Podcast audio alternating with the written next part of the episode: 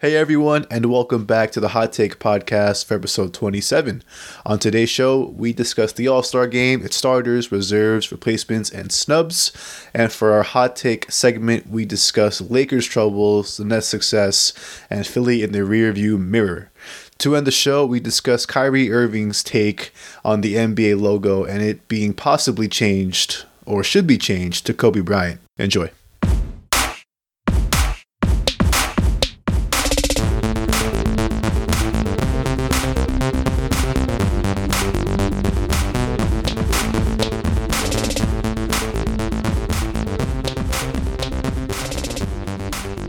What's up, everyone, and welcome back to Hot Take, where I, along with my co host Nat and Lawrence, give you our hottest takes on all things NBA.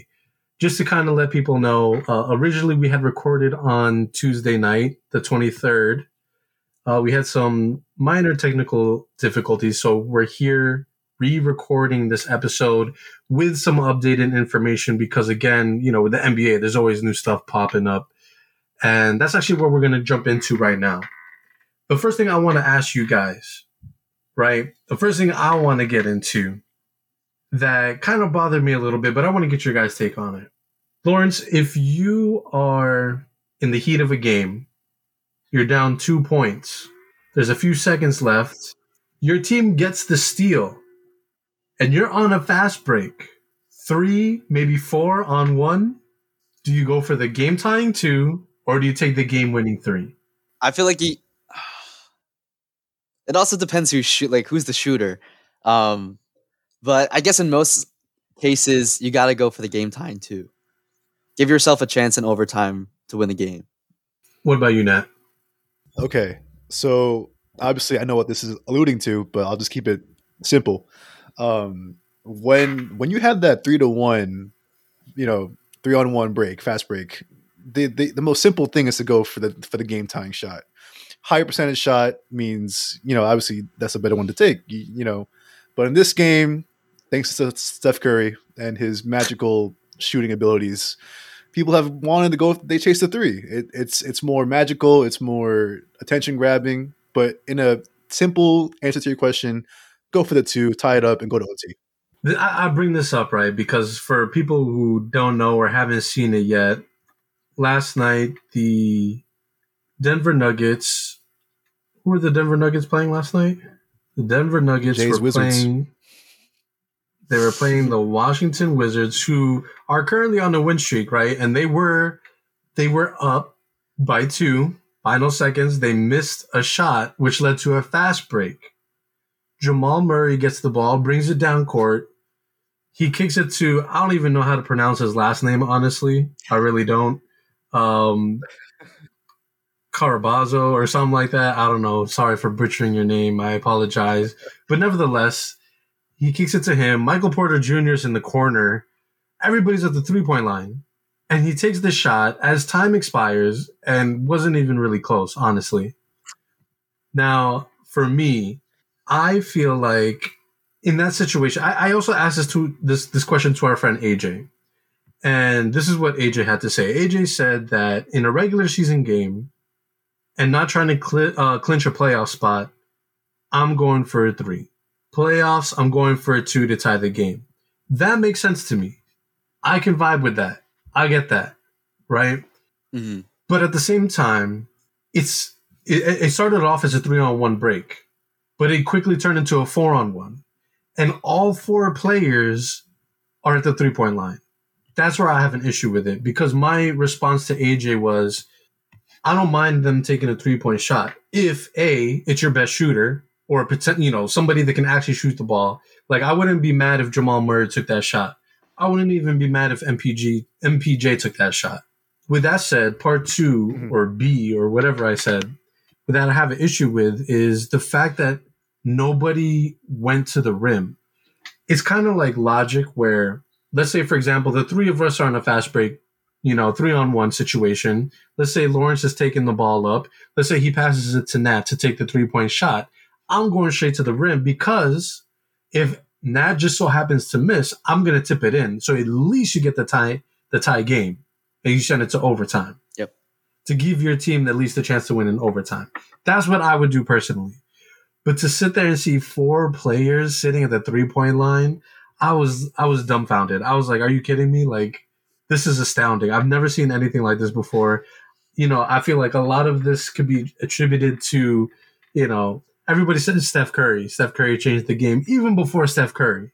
I'm talking about Timo Cruz from Coach Carter, you know, on a fast break pulling up from three. Like that was very Timo Cruz. You know what I mean? Like it's Yep. I feel like we're so accustomed into to how the NBA is now where you mm-hmm. live and you literally live and die by the three. And I feel like it's a little bit sad because you you're giving you you kind of gave the game away. You had the perfect opportunity for the easy basket to tie it at least. You know, or like I said, take the three point shot, but have somebody near the rim tip it back in. Nobody would have been around if Michael Porter Jr. went to the rim. Nobody would have been around him. He would have had the easy, you know, put back, easy. And like I don't know what it was. It's like Jamal Murray kind of hesitated a little bit, and then the other dude kind of fumbled. I don't know. It, it was just not a pretty ending to that game. Congratulations to the Wizards, though. They definitely earned it. Um, they're on that win streak. I think they even beat your Lakers, Nat, if I'm not mistaken. Ah, Please don't ah. I- yeah, I had to throw that in there. had to throw that in there. Now that I mentioned Nat's boy, LeBron James and the LA Lakers, I figure the next topic we can move in move on to is Lawrence's boy uh, from the New York Knicks, the rookie Obi Yes, sir. Toppin was announced today that he will participate in the slam dunk contest during the All Star halftime show, I guess if you want to call it. Lawrence, what's your take on your boy Obi in the dunk contest?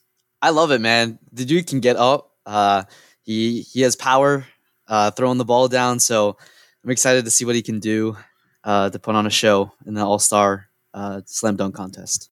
Nat, how do you feel about it? I mean, it's a great opportunity for Obi Toppin, but ever since your boy D Wade gave uh, Hey, the game away to Derrick Jones Jr. with that nine score, I I I have no trust. I have no faith in the dunk contest anymore. I think it's rigged, honestly. Um, so even though Obi's in it, uh, man, you know, good luck to him. I hope I hope D Wade is not scoring that game or a, a guest judge. Um, you know, so so hopefully, hopefully it's a fair game. Uh, yeah, like Lauren said, you know, great bounce, athletic, can jump really high. Uh, I'm sure he's creative too, so that'd be a good one for for all of us to see. I wonder if he'll be like Amar'e Stoudemire. He has so many comparisons to Amar'e Stoudemire. Yep. And if you guys remember when Amar'e was in the dunk contest and, you know, Steve Nash doing headers, you know, to him, you know, for the alley oop, which was pretty dope. Nobody's seen that before. You know, I want to see how creative he could be. There's some other, one of the other major names that's been like seesawing whether or not they're going to participate is Zion. Zion Williamson has been in talks of, you know, people asking him straight up if he's going to do it. And, you know, he says he doesn't know yet. Would you, Lawrence, would you like to see Zion Williamson in the dunk contest? I feel like that's just like an automatic yes. Like we've been seeing highlights of this kid since he was in like middle school, you know, and the bounce that he has, the, you know, like the crazy dunks he can throw down. Like even in pregame, like when there were fans allowed in the stadium, like people were going so they could see him throw the Yeah. ball down. You know? So I mean, like Exactly. even more so, like on the biggest stage, you know, nationally televised. Like, what are you gonna come up with? Because we know you got the bounce, you got the power, you got the creativity. Like, I think he can put on an absolute show.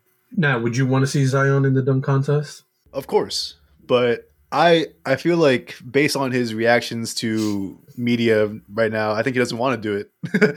He's saying like, "Oh, you know, we'll see, we'll see," but I, I that kind of sounds like a no to me. So um, if he does, obviously that'll be captivating. But again, the dunk contest at a halftime show, or like halftime segment, like how is that going to even work? You only have like what, like 15, 20 minutes to even actually maybe even less than that. So I don't know how it's going to work, but hey, they'll they'll figure it out. Yeah, I mean, I'm sure they have something, you know, planned for how long the halftime show will be. I personally would love to see Zion. You know, I always have this thing. I guess call me an old head or, wh- or whatever the case is. I feel like if you are truly, you know, one of the greats, you participate in the slam dunk contest. You know, MJ did it, Kobe did it. you know, uh, Le- oh no, wait, LeBron never did it. I mean, you know, Nope. I guess I just show, yeah. Yeah. Dang. But I mean, you know, Zion's already being dubbed, you know, the you know the next chosen one. I think he should do it. I think he, you know, just to see. Personally, I know it'll never happen again, and I don't blame him. I, I agree because Nat mentioned it earlier. How many times has Aaron Gordon had to be robbed of a slam, slam dunk contest? hmm You know what I mean? It's just so sad. He he should be like the first like multi time. You know, I know there's been like back to back.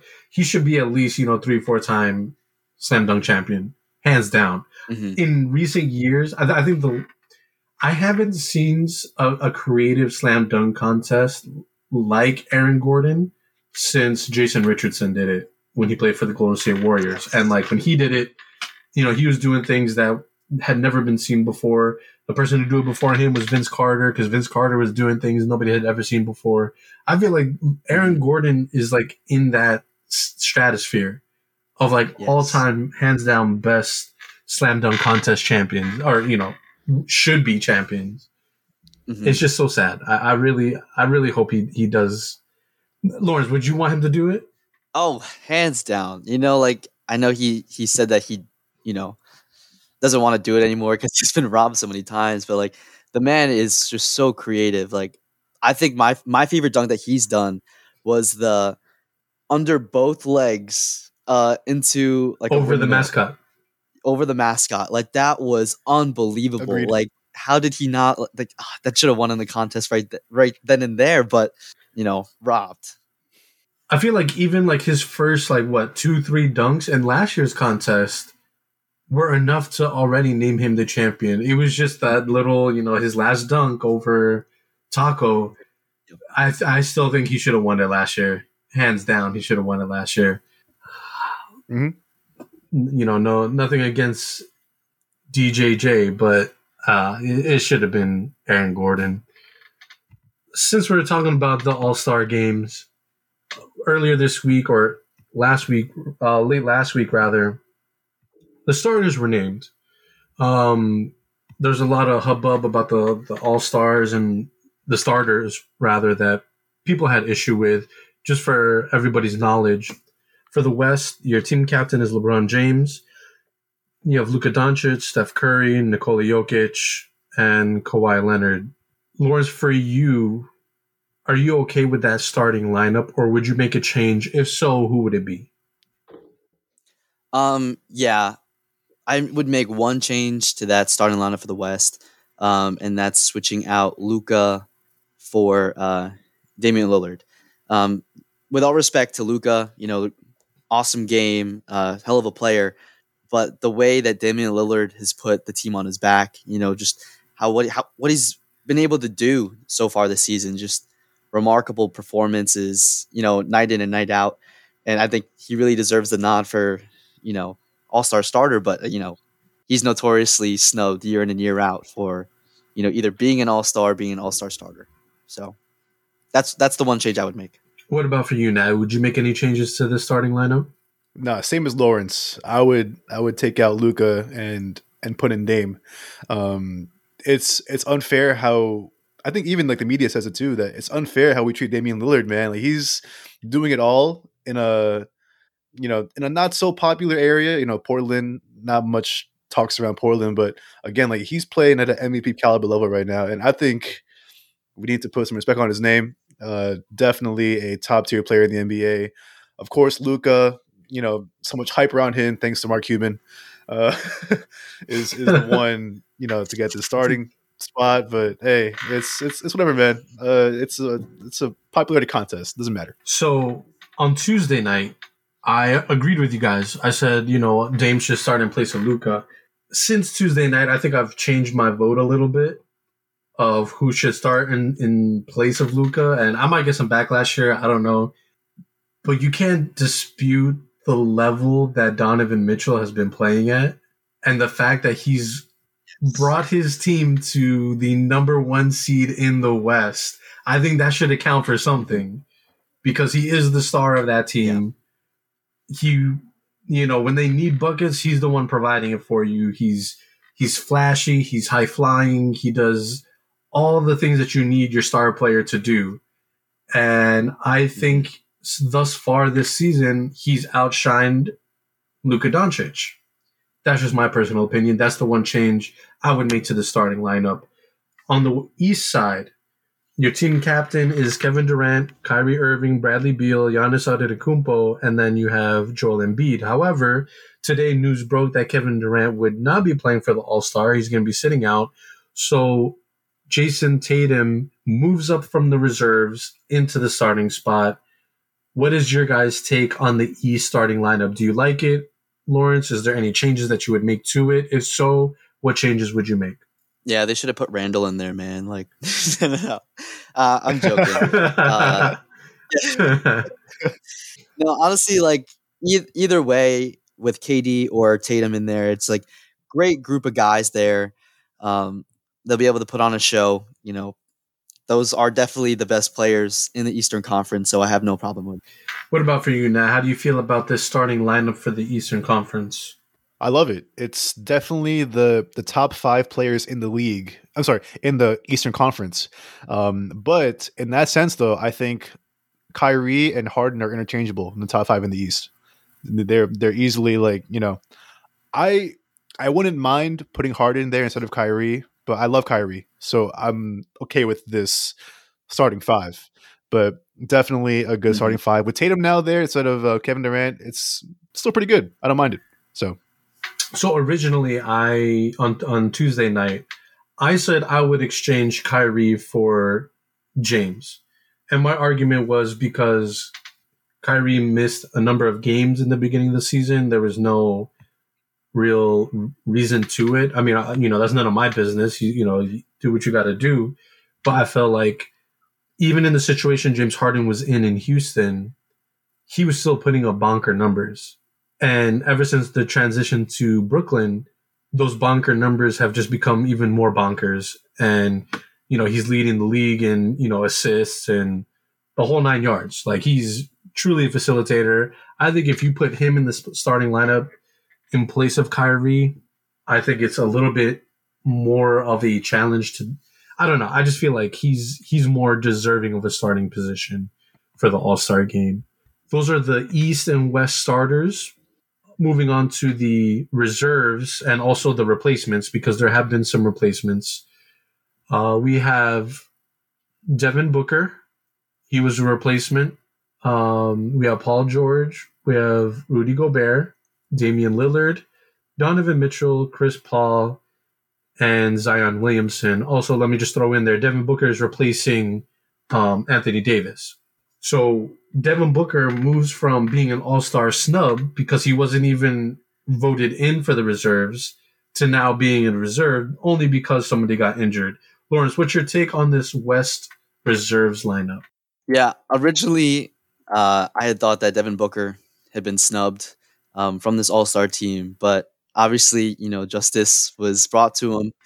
Uh, unfortunately, AD will not be able to play in the game. You know, one of the great talents in the league.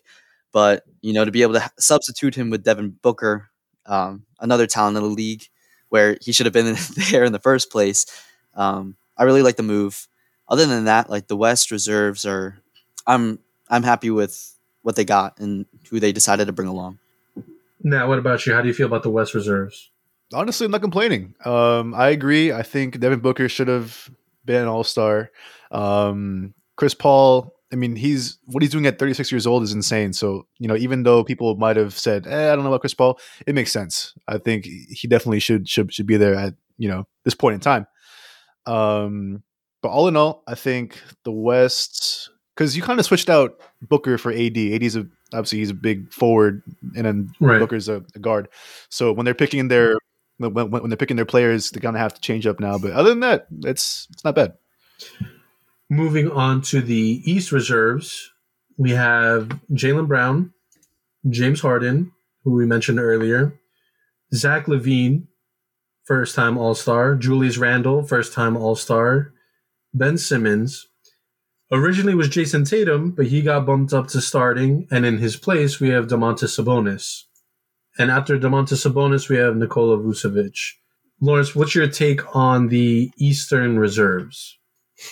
Okay, I'm I might get heat for this, but I I just don't like Sabonis. You know, I don't think he deserves. Oh my god, I, I don't know why. Like even last year, I didn't think he deserved to be in the All Star game.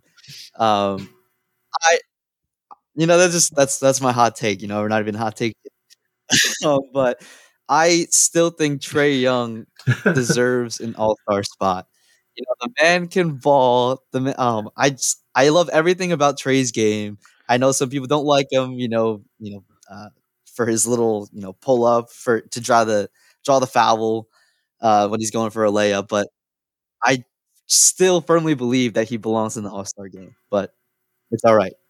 I guess we have to deal with Sabonis. You know, with you mentioned you you mentioned Trae Young originally, right on Tuesday night when you mentioned him. I was like, I don't like him. I don't think he deserves to be there because you know you can't. You're not going to win a championship with his playing style. That's not the question. The question is, does he deserve to be an All Star? So I take back my statement the numbers that he's putting up absolutely bonkers. I feel like you know I would agree with you there. I think he's deserving for consideration. Now, what's your take on the Eastern All Star reserves? I don't want Trae Young to be an All Star. um, um, oh God, I'm kind of okay. So with, with yeah, Lawrence. So with with Sabonis, I I can see where you're going, Lawrence. I get it because he's not really a um popular player to discuss or like talk about. I I watched mm-hmm. him play the Warriors a few, a few days ago, and, and he was kind of like I don't know. He didn't seem explosive, so I get it. But um, in terms of these reserves here for the East, I like for the most part I like all of them except for Ben Simmons. I don't know why. Maybe because I what just can't the- stand Philly. I don't like Philly. But oh. Ben Ben Simmons, I don't know, man. I I would want one of the Heat players to be a reserve over Ben Simmons. I know, I know he's been doing well. He's got good numbers, but he has no jump shot. I, I, I do not like that. Um, but then again, also, you didn't mention Kuya that the the coaches picked these reserves, so they they couldn't pick their own players. So they they they picked their reserves in their conference, and then consensus was made, and then they had you know these seven or uh, 14 reserves for each conference. And I'm surprised Ben Simmons made it. I'm surprised Zion made it uh, from the other conference, and even Rudy Gobert. But um, for the East, I like it. Julius Randle's back. Vooch is back. Shout out to Vooch. I like his game. So the the argument for Sabonis is that he's a solid double double. He's averaging 21 and a half points per game. He's giving you more than 11 and a half rebounds night in, night out. They run their offense through him. Um, he's kind of clutch, you know, in, in, at the end of games. He's he's kind of I don't know what it is. He's shifty for a big man. He's shifty. He could he got range. He could pass. So I get it. I get it. I have to disagree with Nat there on Ben Simmons because I feel like as much again, I always say this, as much as I dislike the 76ers, Ben Simmons has been killing it. How do you without Joel mm. Embiid, how do you drop 40 points on the Utah Jazz with no jumper, with no jump shot whatsoever. You drop 40 points. Absurd. Mm. And then night in, night out to go and lock down the opposing team's best player offensively. I think he's very well deserving of, um, mm. you know, uh, at least a reserve. Uh, you know, I, you can even make the argument for him to be an all star starter, but of course, like you said, you know, it's it's it's popularity contest for that. Nobody nobody wants to see somebody without a jump shot in the starting lineup. So I get it, but I think he definitely deserves to be in the reserves. Um, I love the Ju- Julius Randle. I said it since the beginning of the season, since preseason.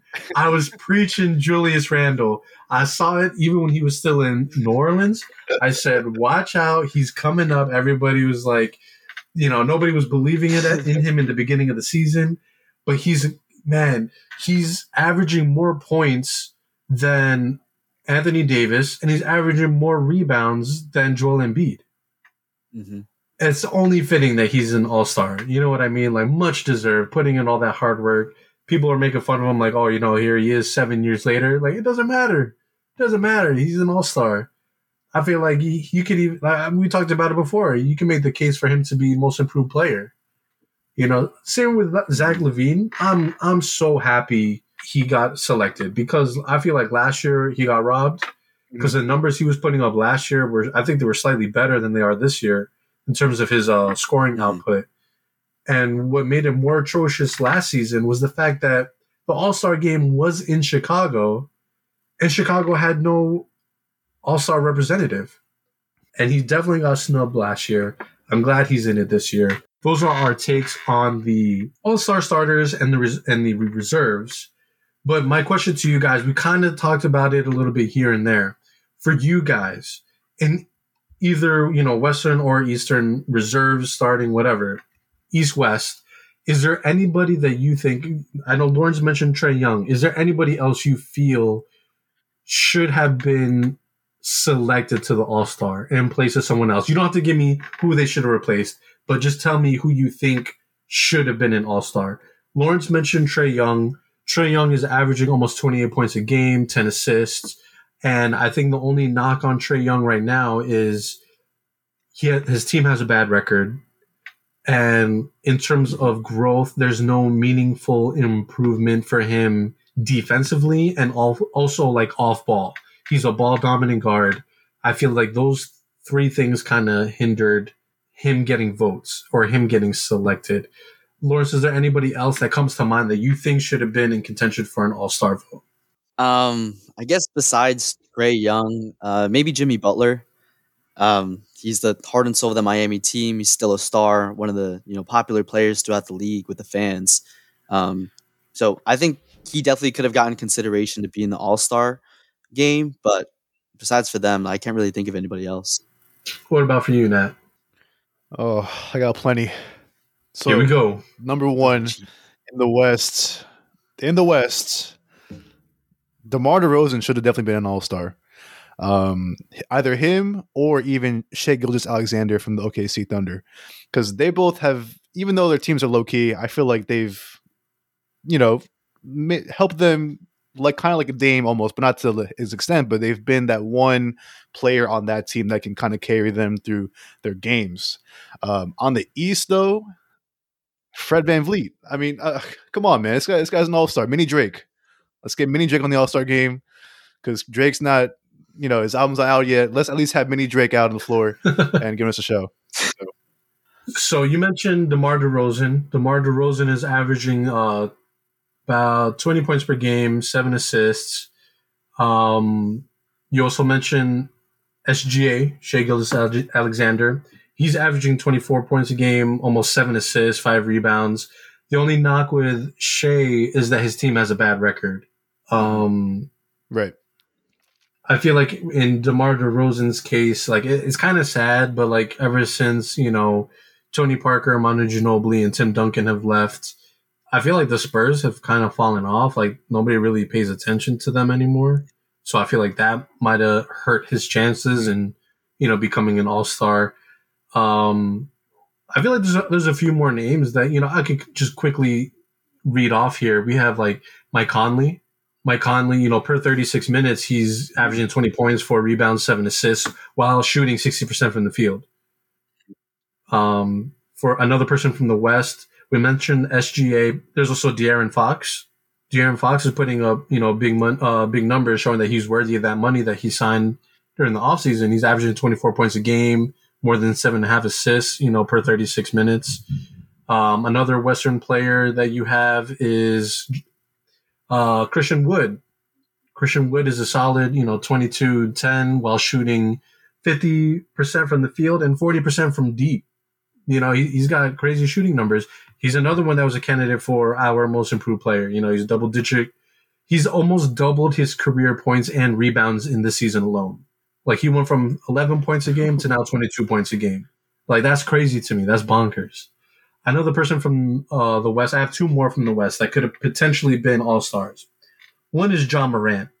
Ja Morant is probably one of the most electrifying yes. players because of his height, because of his size. His team is not bad. Like they're doing pretty well. He's averaging. I think the only knock for him though is he's only averaging 19 points a game, but he has eight assists a game. On top of that, he has poor three point shooting, which I think kind of hurt his his chances of becoming an all star. And the last person, I just wanted to throw it out there, but I know he wouldn't have been able to play anyway because he's out with an injury. Is CJ McCollum? Because at the beginning of the year, this guy was going off. I think he should have got some love, you know, some votes, even though he is injured. You know, a lot of people are voting for injured players anyway. I think he should have got some love. For the East, some all star snubs, you know, that were named. You have Khris Middleton, right? He's shooting, he's part of that 50 40 90 club, you know, 50% from the field, 40% from three point, and he's shooting over 90% from, you know, the free throw line. Um, another one was Nat mentioned, you know, your your boy uh, Fred VanVleet. You know, in this month he's averaging 21 points a game, four rebounds, six and a half assists per 36 minutes. And then you also have, um, I think somebody that kind of shocked the NBA world is Gordon Hayward. You know, he's averaging mm-hmm. 25, 22 and a half points per game while shooting 60% on a team that's doing pretty well. Um, you also have Jerami Grant. We know the story with Jerami Grant. He's another one that we said could be most improved player.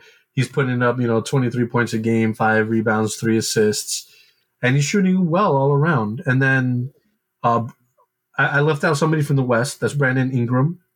Brandon Ingram's been doing really well. You know, him mm. alongside Zion, putting up 24, 5, and 5. And then um, to round out the East, I also took note of Bam Adebayo and Jimmy Butler.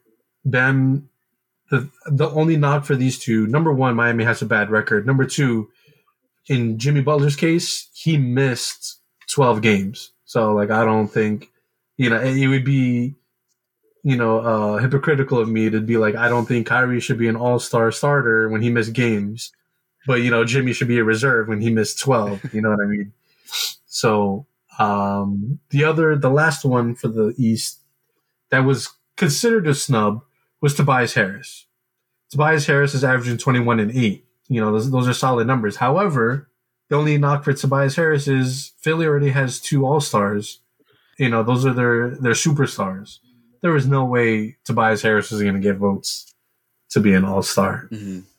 Um, just based off some of those names that I gave you, Lawrence, is there anybody in particular that stands out to you that you know you're like, oh wow, like I think that you can make a case for that person? Yeah, I mean Gordon Hayward. I know we we've given him uh, a bunch of shade on the beginning of the year, but he has really you know made his own, or made a name for himself yet again in Charlotte. Uh, recreated himself. He's putting up big numbers, helping a team uh, make a playoff push. So that he definitely, I think he should deserve some more uh, recognition. Now that you say it. What about for you, Nat? Anybody that, that stands out, you know, on this list? I mean, not not really. They're they're all you know pr- proper snubs, you know, so to speak. But oh. I I do feel like I do feel like um, I'd rather see Ja Morant in the All Star game than Zion. I mean that that's just my opinion. That at this point, like like wow, Ja is more important to his team than Zion is to the Pelicans. I'm sorry, I'm sorry, but um, yeah, I mean, I I do like these lists though of all stars on both conferences. They're they're they're both decent, but yeah. So those are our takes on the upcoming All Star game. If it does even happen, you know, who knows? We don't know what's going to happen. Um, but before we can even get to the All Star game, we kind of have to discuss like how some teams have been doing thus far this season. Some big surprises, some that kind of caught us off guard. And I remember distinctly, you know, the beginning of the season, particularly for Nat and for Lawrence, it was like without a shadow of a doubt, LA was going to be the team to beat, right? They were the team to beat. But of course, injuries to Anthony Davis, Dennis, uh, you know, Schroeder. There's there's some injuries here and there, just like with every other team.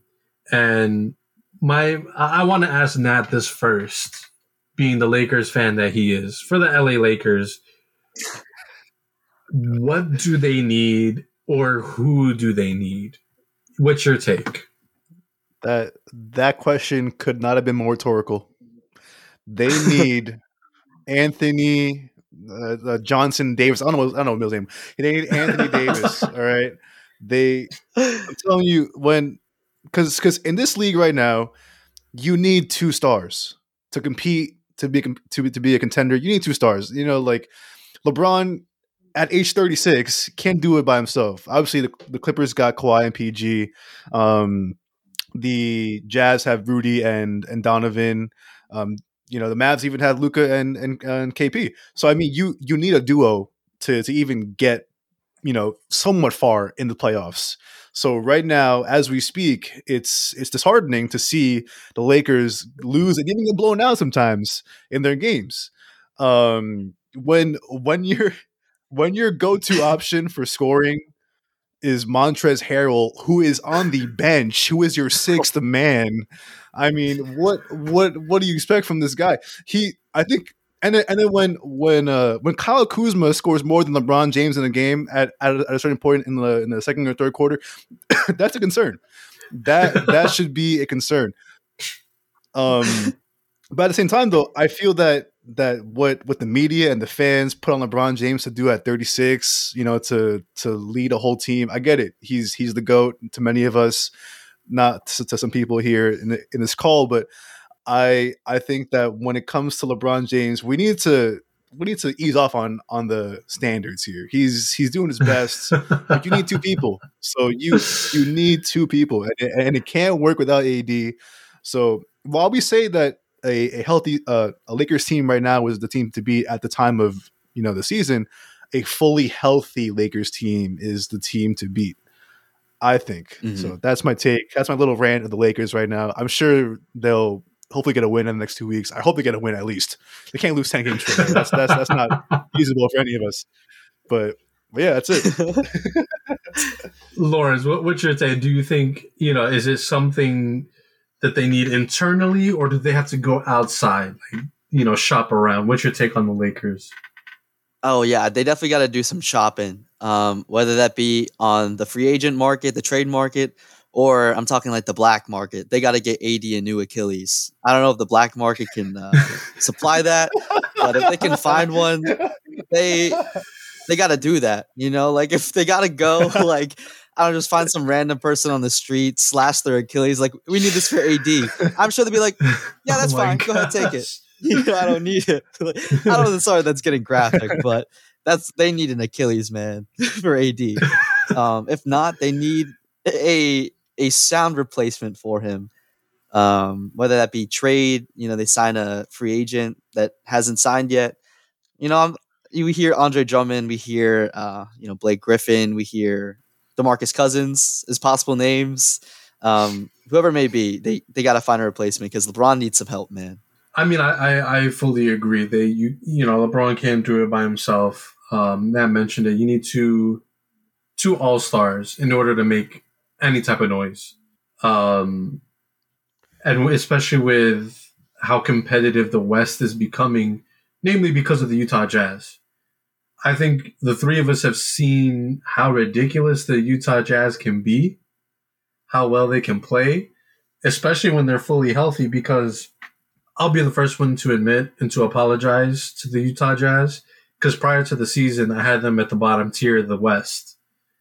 And I failed mm-hmm. to take into account them being fully healthy because when they went into the bubble last season, they weren't fully healthy. They were missing key pieces to see them at full strength and to see what they're able to do, it honestly really is truly scary. Like it's wild to me.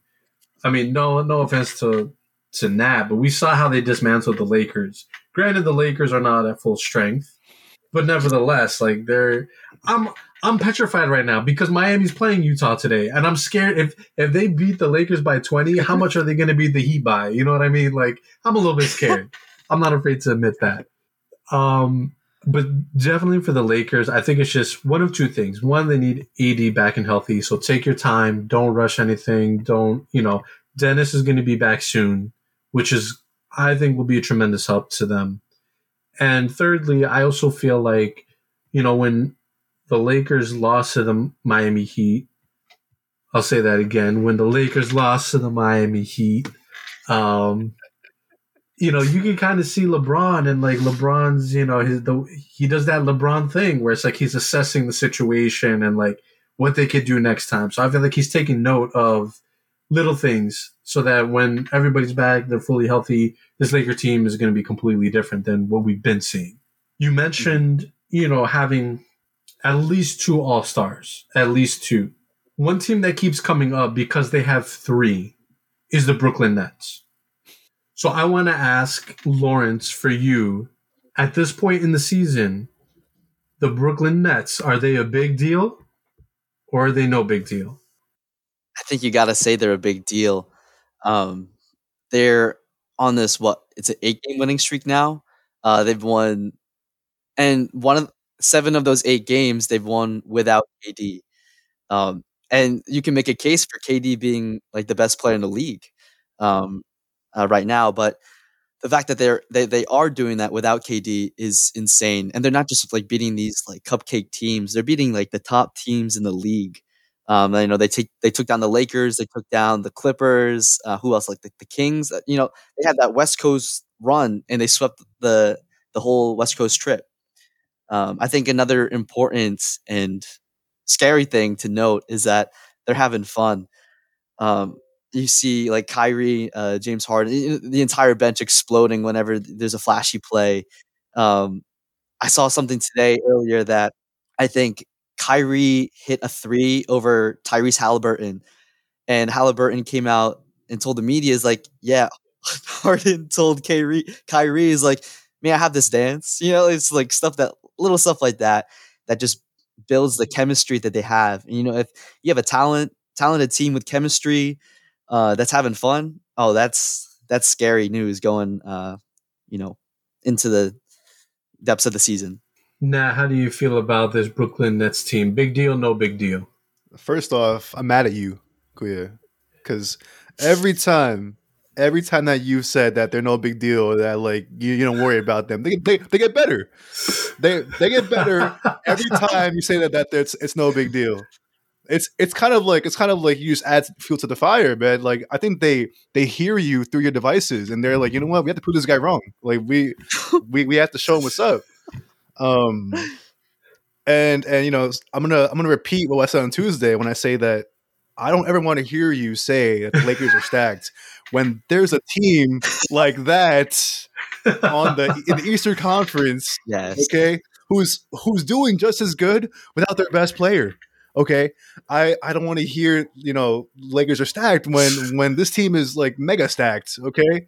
I mean, then again, LeBron did do this to himself with that turnaround three against the Rockets when James Harden was still there. But again, it's it's you know it's crazy how good this team is without Kevin Durant. See Joe Harris, he's a sniper from downtown. Um, Jeff Green is uh, a pretty um, athletic, you know, power forward or small forward, whatever he is nowadays.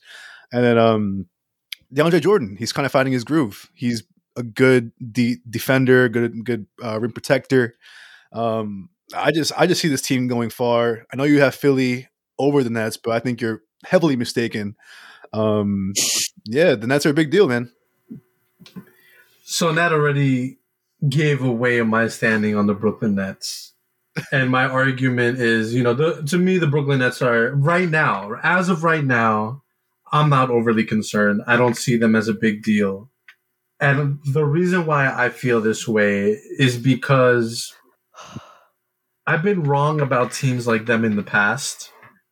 As Nat mentioned, you know, stacked teams, right?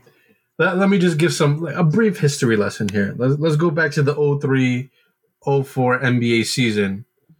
The LA Lakers had a team comprising Kobe, Shaq, Karl Malone, and Gary Payton. They were the favorites going into that season to win it all. They made it to the finals and they lost in five to the no name Pistons, bunch of no names, people that nobody knew who they were. Then you have the 2010 2011 Miami Heat, my Miami Heat, right? You have LeBron James, oh. Dwyane Wade, Chris Bosh. At the time, arguably three of the best five players in the league, and they lose in the NBA Finals in six to the Dallas Mavericks. You have the 2012 2013, again, LA Lakers. This time they're stacked with Kobe, Dwight Howard, Pau Gasol, Steve Nash, all Hall of Famers. They lost in the first round of the playoffs. Then we're talking about the Brooklyn Nets, 2013, 2014. Everybody was scared of the Nets because they had Paul Pierce, they had KG, they had Deron Williams, they had Joe Johnson, and they had Brook Lopez. They lost in five to the Miami Heat.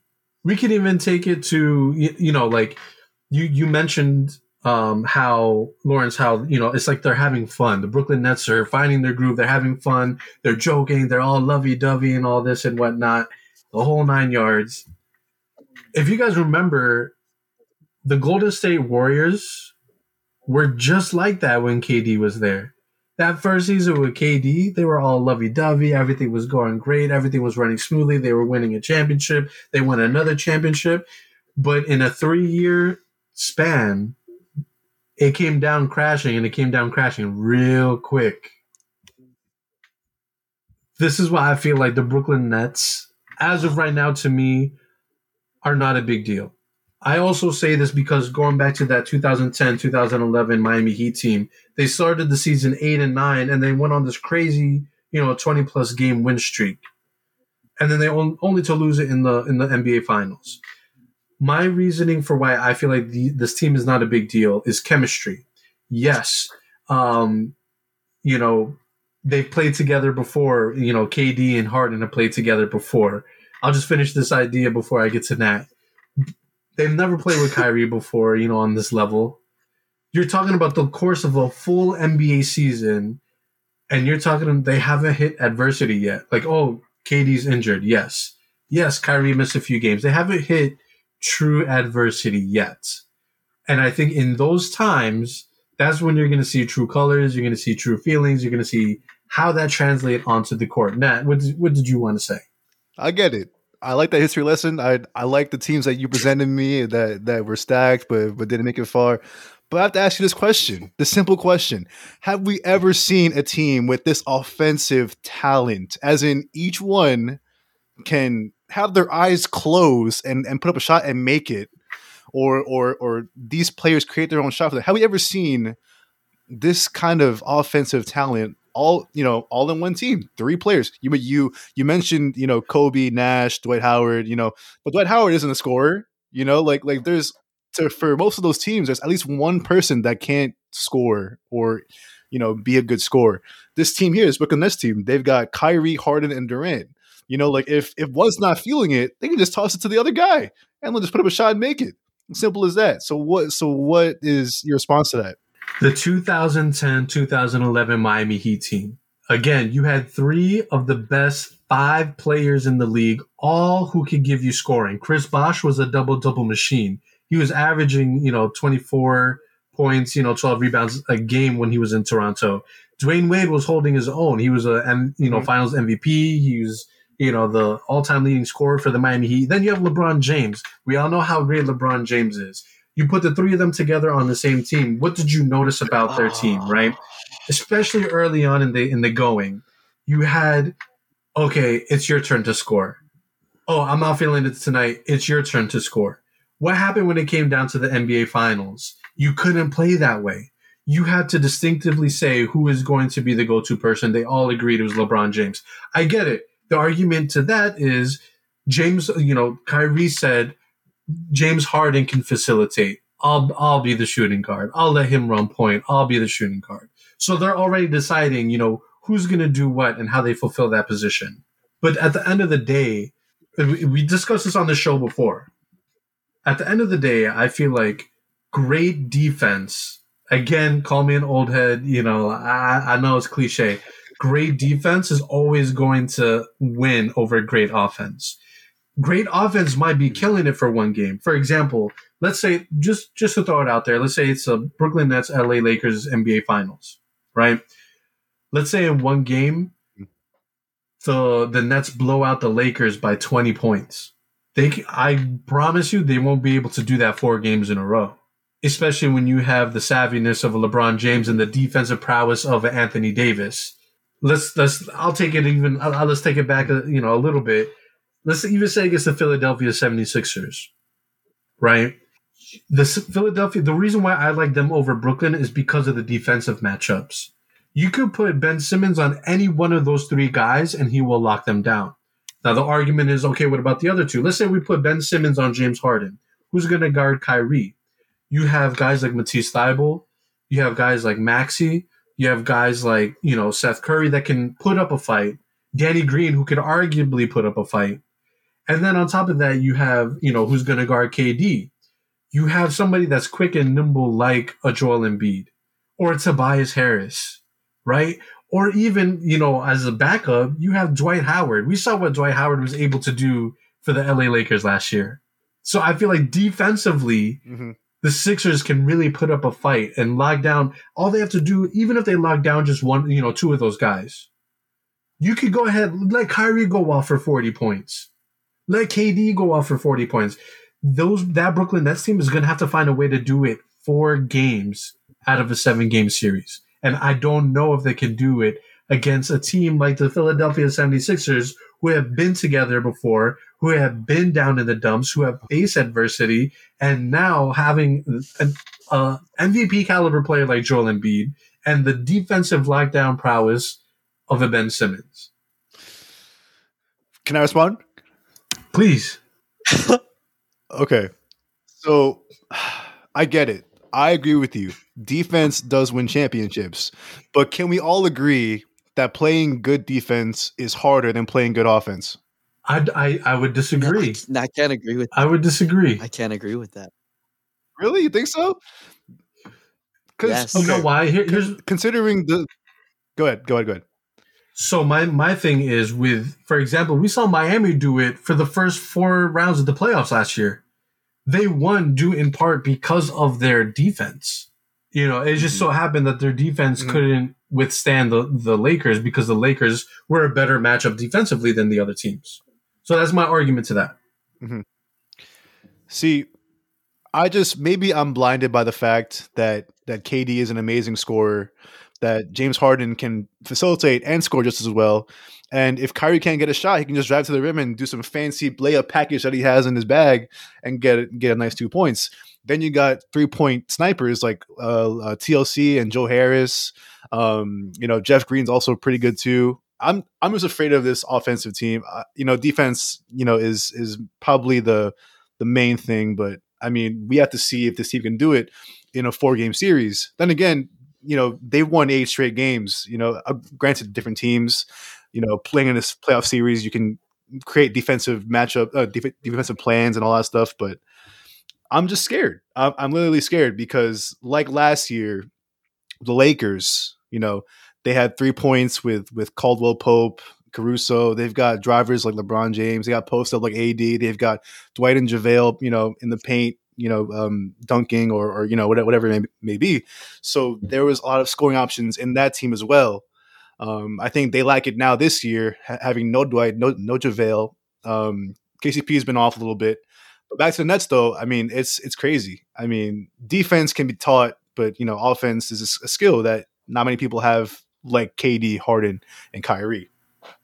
Here, here's my thing, and Lawrence, tell me what you think about this. Right, we're talking about the matchups, the matchups of it, and you have the Brooklyn Nets and I talked about the defensive matchup problems that the Sixers would give them. What about on the flip side?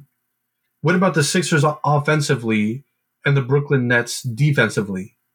Who's going to guard Ben Simmons? Who's going to guard Joel Embiid? Who's going to guard Tobias. Harris? Who's going to guard Seth Curry? Who's going to guard Danny Green? Who's going to guard, you know, Dwight Howard? You have no center.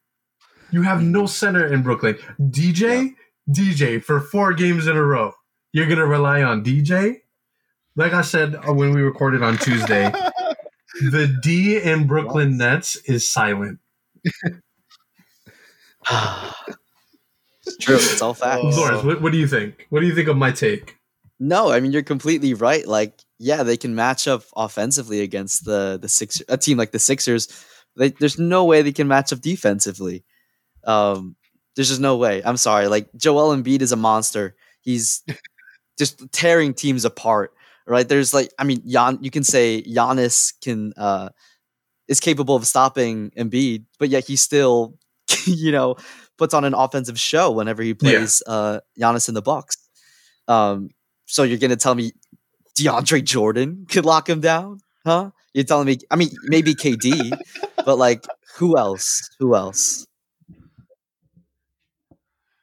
Uh, see, okay, I'm I'm just thinking about you know playoffs. That's the most important part of, of the season.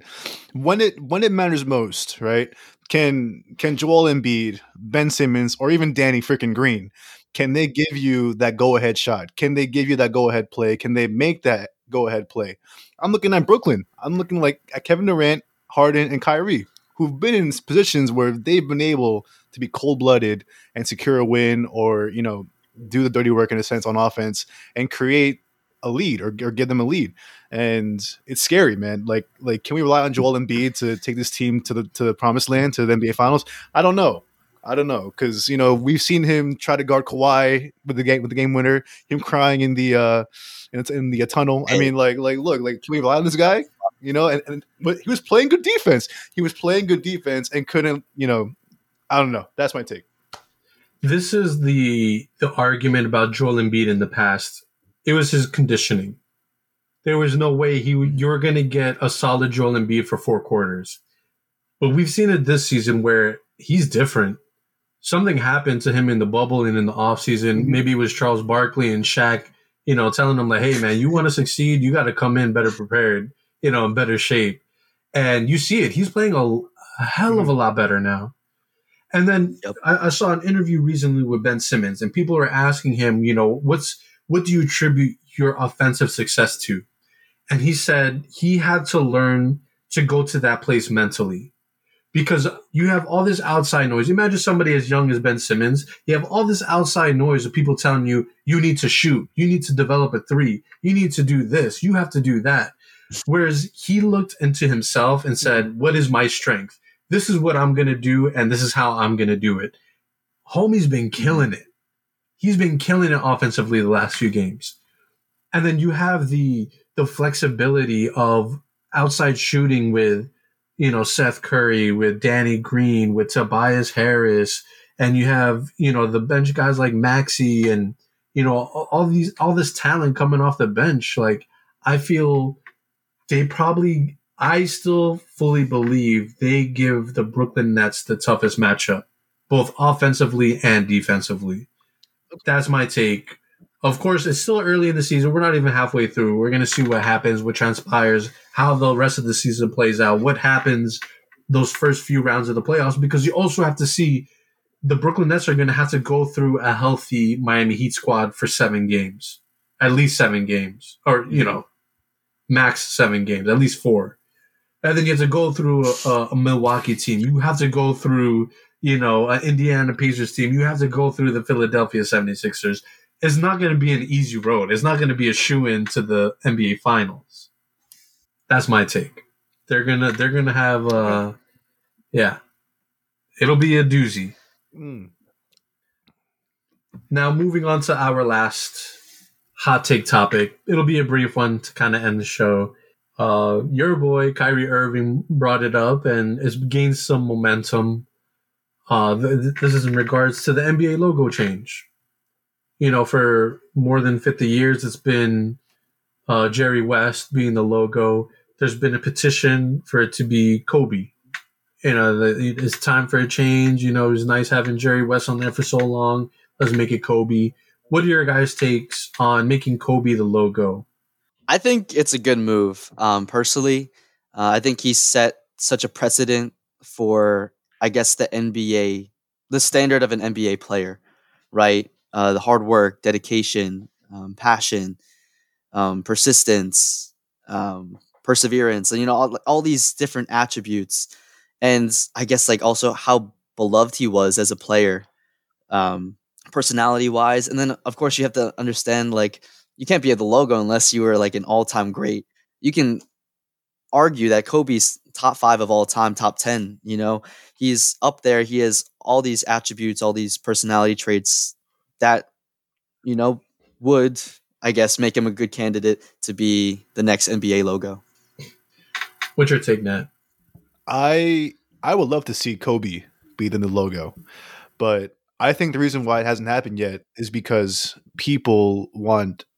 If there was a logo change to happen, they want it to be MJ, and I understand he he changed the way the NBA was perceived. He you know is, is an icon for the NBA. Um, but you know, I feel like the you know if if like Jordan's logo is kind of synonymous to his brand. I I feel like him having both the NBA logo and his own logo is kind of just a little bit redundant. I, I don't know. That's my opinion. But you know, as NBA logo, mm-hmm. I think Kobe is the perfect kind of silhouette because, in a sense, you can kind of pick and you know pick a image of Kobe that kind of resembles both him and Jordan. I'm sure they have the same moves. You know, you you can kind of Oh, pass yeah. it off as both. So hmm you know, Kobe being the logo, you know, I even saw it, you know, even last year, this time last year, people wanting that change. And I was like, I'm all for it. Like, I really want Kobe to be the logo. And even uh, Jerry West is okay with it too. So, I mean, that's a yes for me. I wouldn't mind it. You know, I'm always down for for trying new things and you know seeing some change, and I, I wouldn't mind it at all.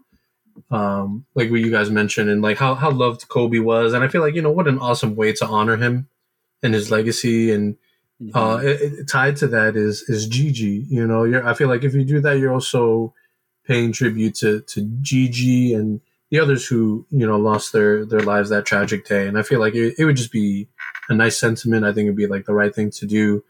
Um, so I think we all agree. You know, it, it'd be nice. Uh, will it actually happen? You know, we'll we'll wait and see. Mhm. Before we go, is there anything else that you guys want to plug? Anything that we left out? Anything you want to mention? I'm good. Yep. I'm Good good too. Uh, with that said, we just want to thank everybody for listening and for you know staying tuned. Thank you for all your support. You know, keep following us on our social media and of course on Spotify and Apple Music. Again, big thanks, big shout out to everybody for all the support. Until next week, everybody stay safe, stay healthy. We'll see you guys next time.